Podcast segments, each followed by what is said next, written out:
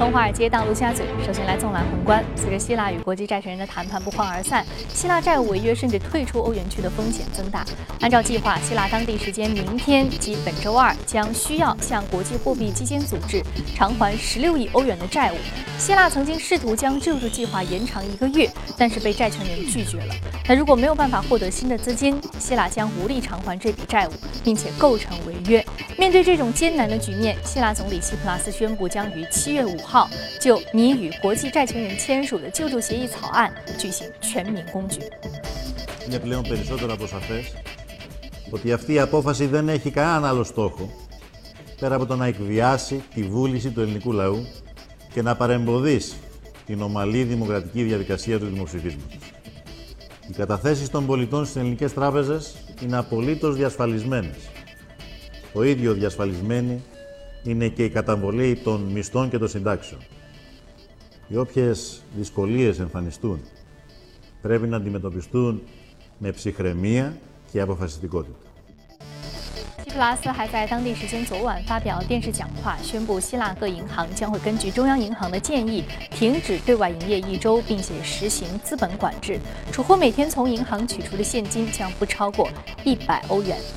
他再次呼吁国际债权人将本月底到期的救助计划延长数日，防止希腊局势失控。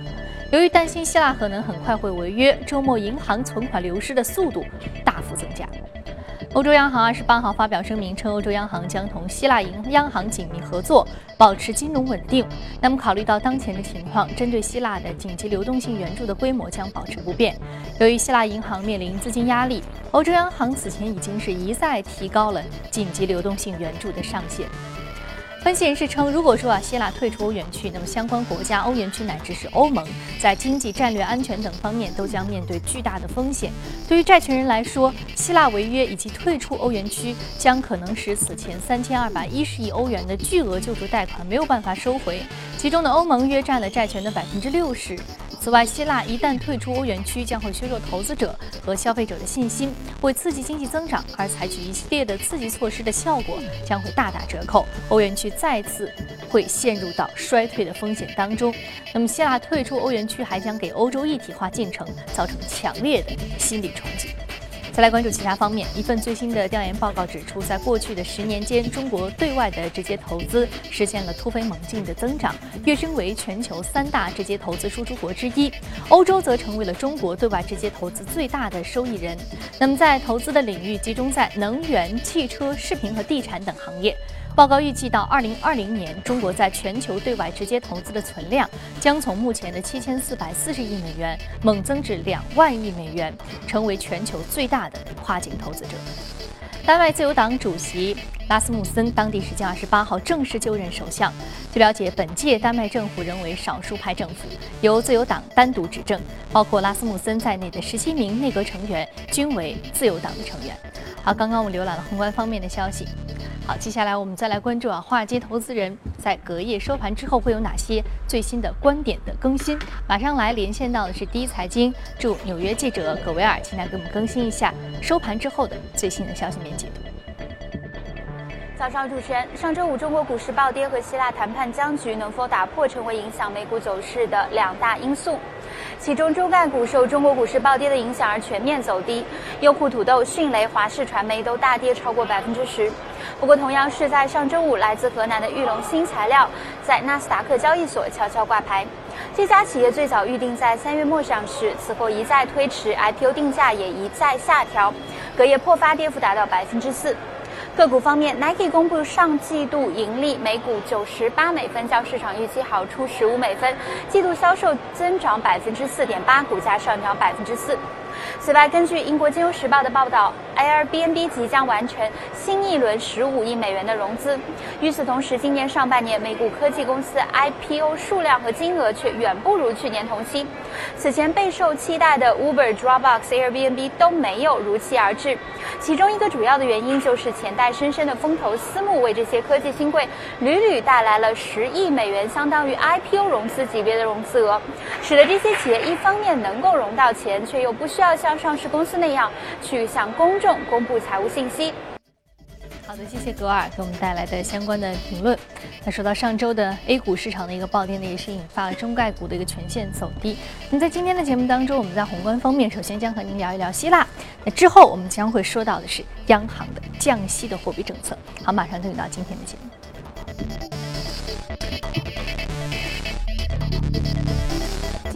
到现场的两位嘉宾，一位是来自于盛宝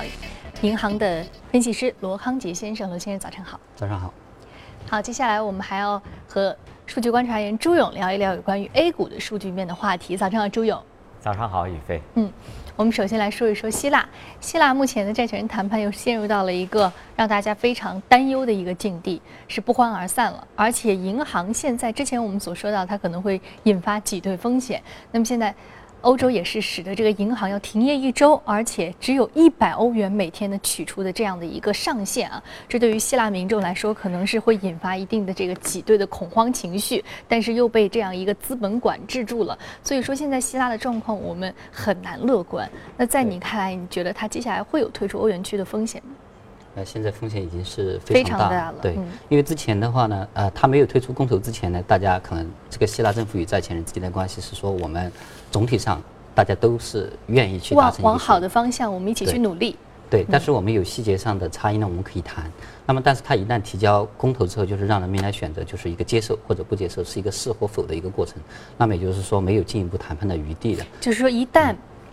他们选择我们重新用回我们原本希腊的货币的话，这个退出欧元区就是一个板上钉钉的时间了。对，他是选择不接受这个协议。那么不接受这个协议的话，那希腊肯定是不会拿到更多的援助资金，也就是说，它会出现违约，然后就是资本管制。那么最终的话，在无力支付呃像政府的一些支出，包括工资、养老金之后呢，他就被迫重启自己的货币，那么进而就开始一个退欧的过程。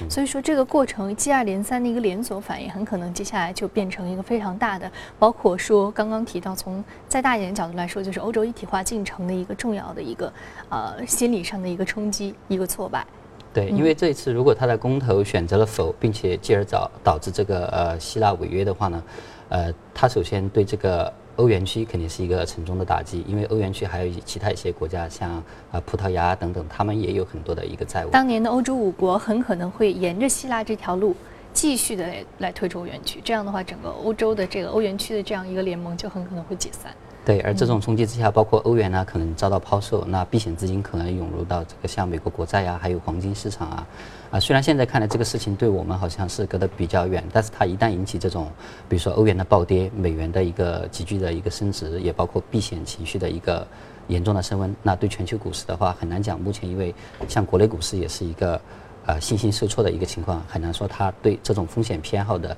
降温，不不对国内市场和流动性呢产生负面影响。嗯，所以说这个问题，我们接下来可能它一个比较大的可能性就是说，风险敞口是越来越大了，而且接下来这个风险爆发的可能性也是越来越大了。那刚刚你提到了国内市场这个信心受挫，我们知道上周是叫黑色端午节，一直到上周五都是一个不太好的一个格局。那但是周六央行推出降息啊，是提振了一定的市场信心。而刚刚节目当中也说，李小佳就说，行政总裁李小佳表示，就是说今天是非常重要的一个时点，大家别乱跑。那你看来？我们应该怎么样去应对？包括说，如果说央行这一次的降息，也有评论表示，黑色星期一不太可能到来，你怎么看？那我觉得近期的股市这个暴跌，除了就是查配资、降杠杆，还有这个新股密集发行以外呢，很大一个呃因素呢。呃，也是近期的经济数据略微有这么微微企稳的情况之下呢，很多人猜测就是说货币政策可能是暂停进一步的放松，但是央行这个降息和降准的，就是传递一个信号，就是货币政策呢还是在原来的一个方向上，这个对于稳定市场信心呢肯定有一定的呃帮助，而且再加上我们的这个国企改革啊还是正在进行当中，来包括这个所谓的资产的一个重新的一个居民资产的一个配置也没有结束，所以整体上呢，我对呃目前的一个情况呢是。比较啊偏向于乐观一点，但是就近期的一个走势来看的话，我觉得，呃，市场这一次呃，因为市场信心严重受挫之后啊，呃，即使出现反弹，也还有更多的一个，比如说前期被套的，或者说仍然有盈利的一些个，呃，投资者呢可能会出逃，所以这个，呃，底部的构筑过程呢，肯定是一个反复的过程，不太会一蹴而就。而对于后面的话，即使这个牛市继续走下去，我觉得个股的分化也会明显的一个加剧，就说后半场呢就进入到一个更加重个股，而不是期待个股普涨的这样的一个局面的一个情况下。所以现在是一个走，还是说补，或者说是抄底啊，或者说是啊逢高减仓啊，很大程度上取决于个股。觉得之前的很多一些个没有业绩的，就是呃。靠着这个故事炒起来的一些股票，在杠杆资金的推动下炒起来的股票，我觉得这一次反弹之后呢，应该是一个减仓的一个比较好的机会。这类股票也许后面很难回到之前的一个高点了。而对于估值相对比较合理，同时确实也有业绩支撑的股票呢，在这一次经过下跌之后，它的估值有进一步的回落之后呢，我觉得在后面的走势当中呢，在存量资金转移到这些股票当中也好，还是增量资金来推动也好，他们还是有希望。重新回到前期的高点，甚至创出更高的高点，这类股票我觉得可以继续持。嗯，所以说底部的构筑，可能我们现在还看它是一蹴而就的，还是说要需要有一段时间的这个调整？我觉得是一个反复震荡，是个反复震荡。而个股也会分化，个股会接下来去走一个分化走势。我们更多的还是看个股的一个基本面，它有一些上涨空间的，而不是前期。靠着整个大盘的一个拉动，或者说靠着一些题材炒起来的一些个股，啊，可能之后它再回到之前我们所说到达的那个高点的可能性就很小了。所以说，我们接下来可能还是要看个股来来这个选择自己的一些投地投资的这个标的。那接下来呢，我们再和朱勇聊一聊。朱勇，刚刚我们说到近期可能接下来的呃牛市的延续的格局，可能是个股分化的一个状态了。那在你看来，你的观点是什么？确实啊，今天的行情大家肯定十分的纠结。经历过上呃周五的这样一个暴跌之后，啊，银行的突然的双降，大家觉得是一个重大的利好，对股市是一个重大的刺激。呃，所以有很多的想象。今天假如上涨的话，是不是要抛手中的股票，或者说目前是不是一个抄底的机会？呃，我看了一些数据啊，之前的一些统计，呃，有大面积跌停的这样的。呃，统计呢，一共有四次啊。前三次呃跌了之后，之后的涨幅呢都是上涨的。呃，最小的也有百分之五十，最大的是百分之一百。但是前三次主要是受到突然的一些利空的消息的影响，比如大家比较熟悉的印花税、十二道金牌等等。那这次是降杠杆的一个。呃，过程并没有突发的一些利空消息的刺激啊，使得股市的暴跌。那么杠杆的牛市，它上涨也是超出了市场的预期，下跌也是啊非常急速，超出了市场的预期。所以说，呃，目前的这个呃状况，今天的行情还很难说，就因为有了银行的双降之后啊，使得股市就此稳步啊开始再一次慢牛的过程，还是要多观察。好的，宇飞。嗯，好的，谢谢朱勇。慢牛的行情格局，可能接下来是一个市场的主基调哈。好，接下来我们通过盘面了解一下上周五领涨的个股和板块分别是什么。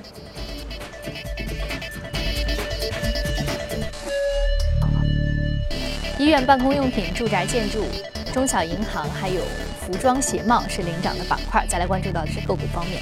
个股方面呢，包括生物技术、安防服务、中小银行、法务软件和通信设备是领涨的个股的板块来源。好，接下来我们再来关注到我们今天关注的一只个股呢，是 Alarm，是安防服务行业，上涨幅度百分之二十点五七，目前的价格是十六点八八美元每股，上市首日股价就上涨了两成。啊，安防服务行业啊，我们之前说过，呃，有关于这个像 Taser 这样的安防的相关的这个。电击枪的生产商。那今天我们说到这个呃 Alarm.com，它这个主营业务是什么？主要的公司看点是什么？啊，它其实是这个一个智能家居的啊一只股票，但是它侧重点呢就是在家庭里面的一个安防系统，对安防方面，包括这个报警啊、摄像啊，还有这个也也它也有家庭内的像这个温控一些个方面。那它上市首日呢上涨百分之二十，其实这个智能家居呢总体上是一个比较。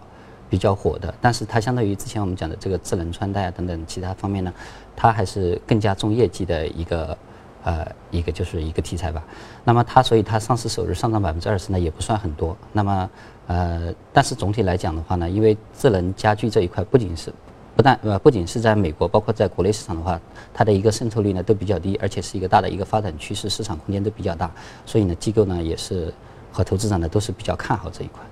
嗯。所以说这样的一个市场空间呢还是存在的。但是我们就是说国内的安防系统呢会有一个什么样的一个看点？好，我们接下来和朱勇来聊一聊。朱勇，刚刚我们说的这个安防系统啊，呃，相对这个市场空间比较大。那在你看来，国内市场是什么样的？好的，宇飞啊，今天选的这只个股是安防行业，正好契合了我们目前 A 股的市场啊，呃，入市有风险，需谨慎啊，所以呢，呃，我们也是要。呃，重点的要注意风险。那么，安防行业确实有很大的看点，当然不是指的目前的市场一定要参与这些个股。我们还是梳理一下。首先，从政策面来看，最近我们看到发改委等九个部门联合发布关于加强公共安全视频监控建设联网应用工作的若干意见。这个意见当中就提出到，二零二零年实现公共安全视频监控的全域覆盖和全网共享。也就是说，呃，各个区域都是百分之百的覆盖。那对对于安防行业的一些上市公司来说，有着巨大的市场空间。我们来看一下目前全球安防市场的统计数据显示，今年行业的增速预测大概是百分之十一，而到二零一七年，安防市场的规模迅速扩大到一千七百亿美元。那其中预测，中国视频的监控占到全球市场的比例将会扩升到百分之三十啊，这是一个非常大的比例，这个比例是仅次于美国市场。我们再来看一下目前中美公共安全支出的一个对比。从二零一三年的数据来看，我国的公共安全的支出是七千七百八十七亿人民币，占到公共财政总支出的比例是百分之五点五五。呃，跟美国同期啊三千二百零二亿美元相比，还是有相当大的提升的空间。上市公司当中涉及到安防概念的一些个股有英飞拓、蓝盾股份。飞乐股份、啊，飞利信、航天长风、迪威视讯等等，啊，假如要从安防行业找一些标的的话，这些个股啊是参考性的标的。宇飞，嗯，好的，谢谢朱勇。这里是正在播出的《从华尔街到陆家嘴》，我们接下来浏览一组最新的全球公司资讯。根据外媒消息，Google 宣布呢，其外形酷似熊猫的无人驾驶汽车目前呢已经是驶上了加利福尼亚州的街头。这种汽车最高时速仅为二十五英里，约合是四十公里。出于安全考虑，测试的全程都有驾驶员坐在车上。设计团队透露，这种汽车呢备有可拆卸的方向盘、油门踏板和制动踏板，以备需要时由人工接管驾驶。Google 还表示，无人汽车最终将不会配备方向盘，以便乘客有更多的时间来查收邮件，或者是看电影，或是坐在任何我们在上下班过程当中不用关注路况时喜欢做的事情。专注于开发微生物疗法的美国生物科技公司赛里斯医疗上周五呢是登陆了美股市场，上市首日股价涨幅高达百分之一百八十六，创下了两千年以来第三高的上市首日涨幅。随着科学界对于微生物与人体健康关系研究的逐步深入，医药公司和投资机构对于微生物医疗法的这样一个领域的关注度也正在提升。不过，也有专家认为，微生物疗法进入市场还面临着大量的难题，包括药物安全性以及全新的。监管规则等等问题。根据外媒的消息，比尔盖茨计划未来五年将其对于创新绿色科技个人投资增加一倍至二十亿美元，希望借此帮助应对气候变化。盖茨称，他已经对于数十家初创阶段的公司投资约是十亿美元，涵盖电池存储、新一代的核能，还有这样一个大气层、碳捕获等等领域，希望他们能够开发出突破性的技术。迪士尼公司日前宣布，将从本周开始，在全球范围内的主题乐园内禁止使用自拍杆。其中呢，周二开始禁止在佛罗里达州和加利福尼亚州的迪士尼乐园内使用自拍杆；周三开始，在中国香港和法国巴黎的迪士尼乐园禁止使用自拍杆。好，刚刚我们在纵览了一个全球公司资讯之后啊，我们接下来再回到资本市场聊一聊值得关注的个股和板块分别是什么，通过盘面来了解一下。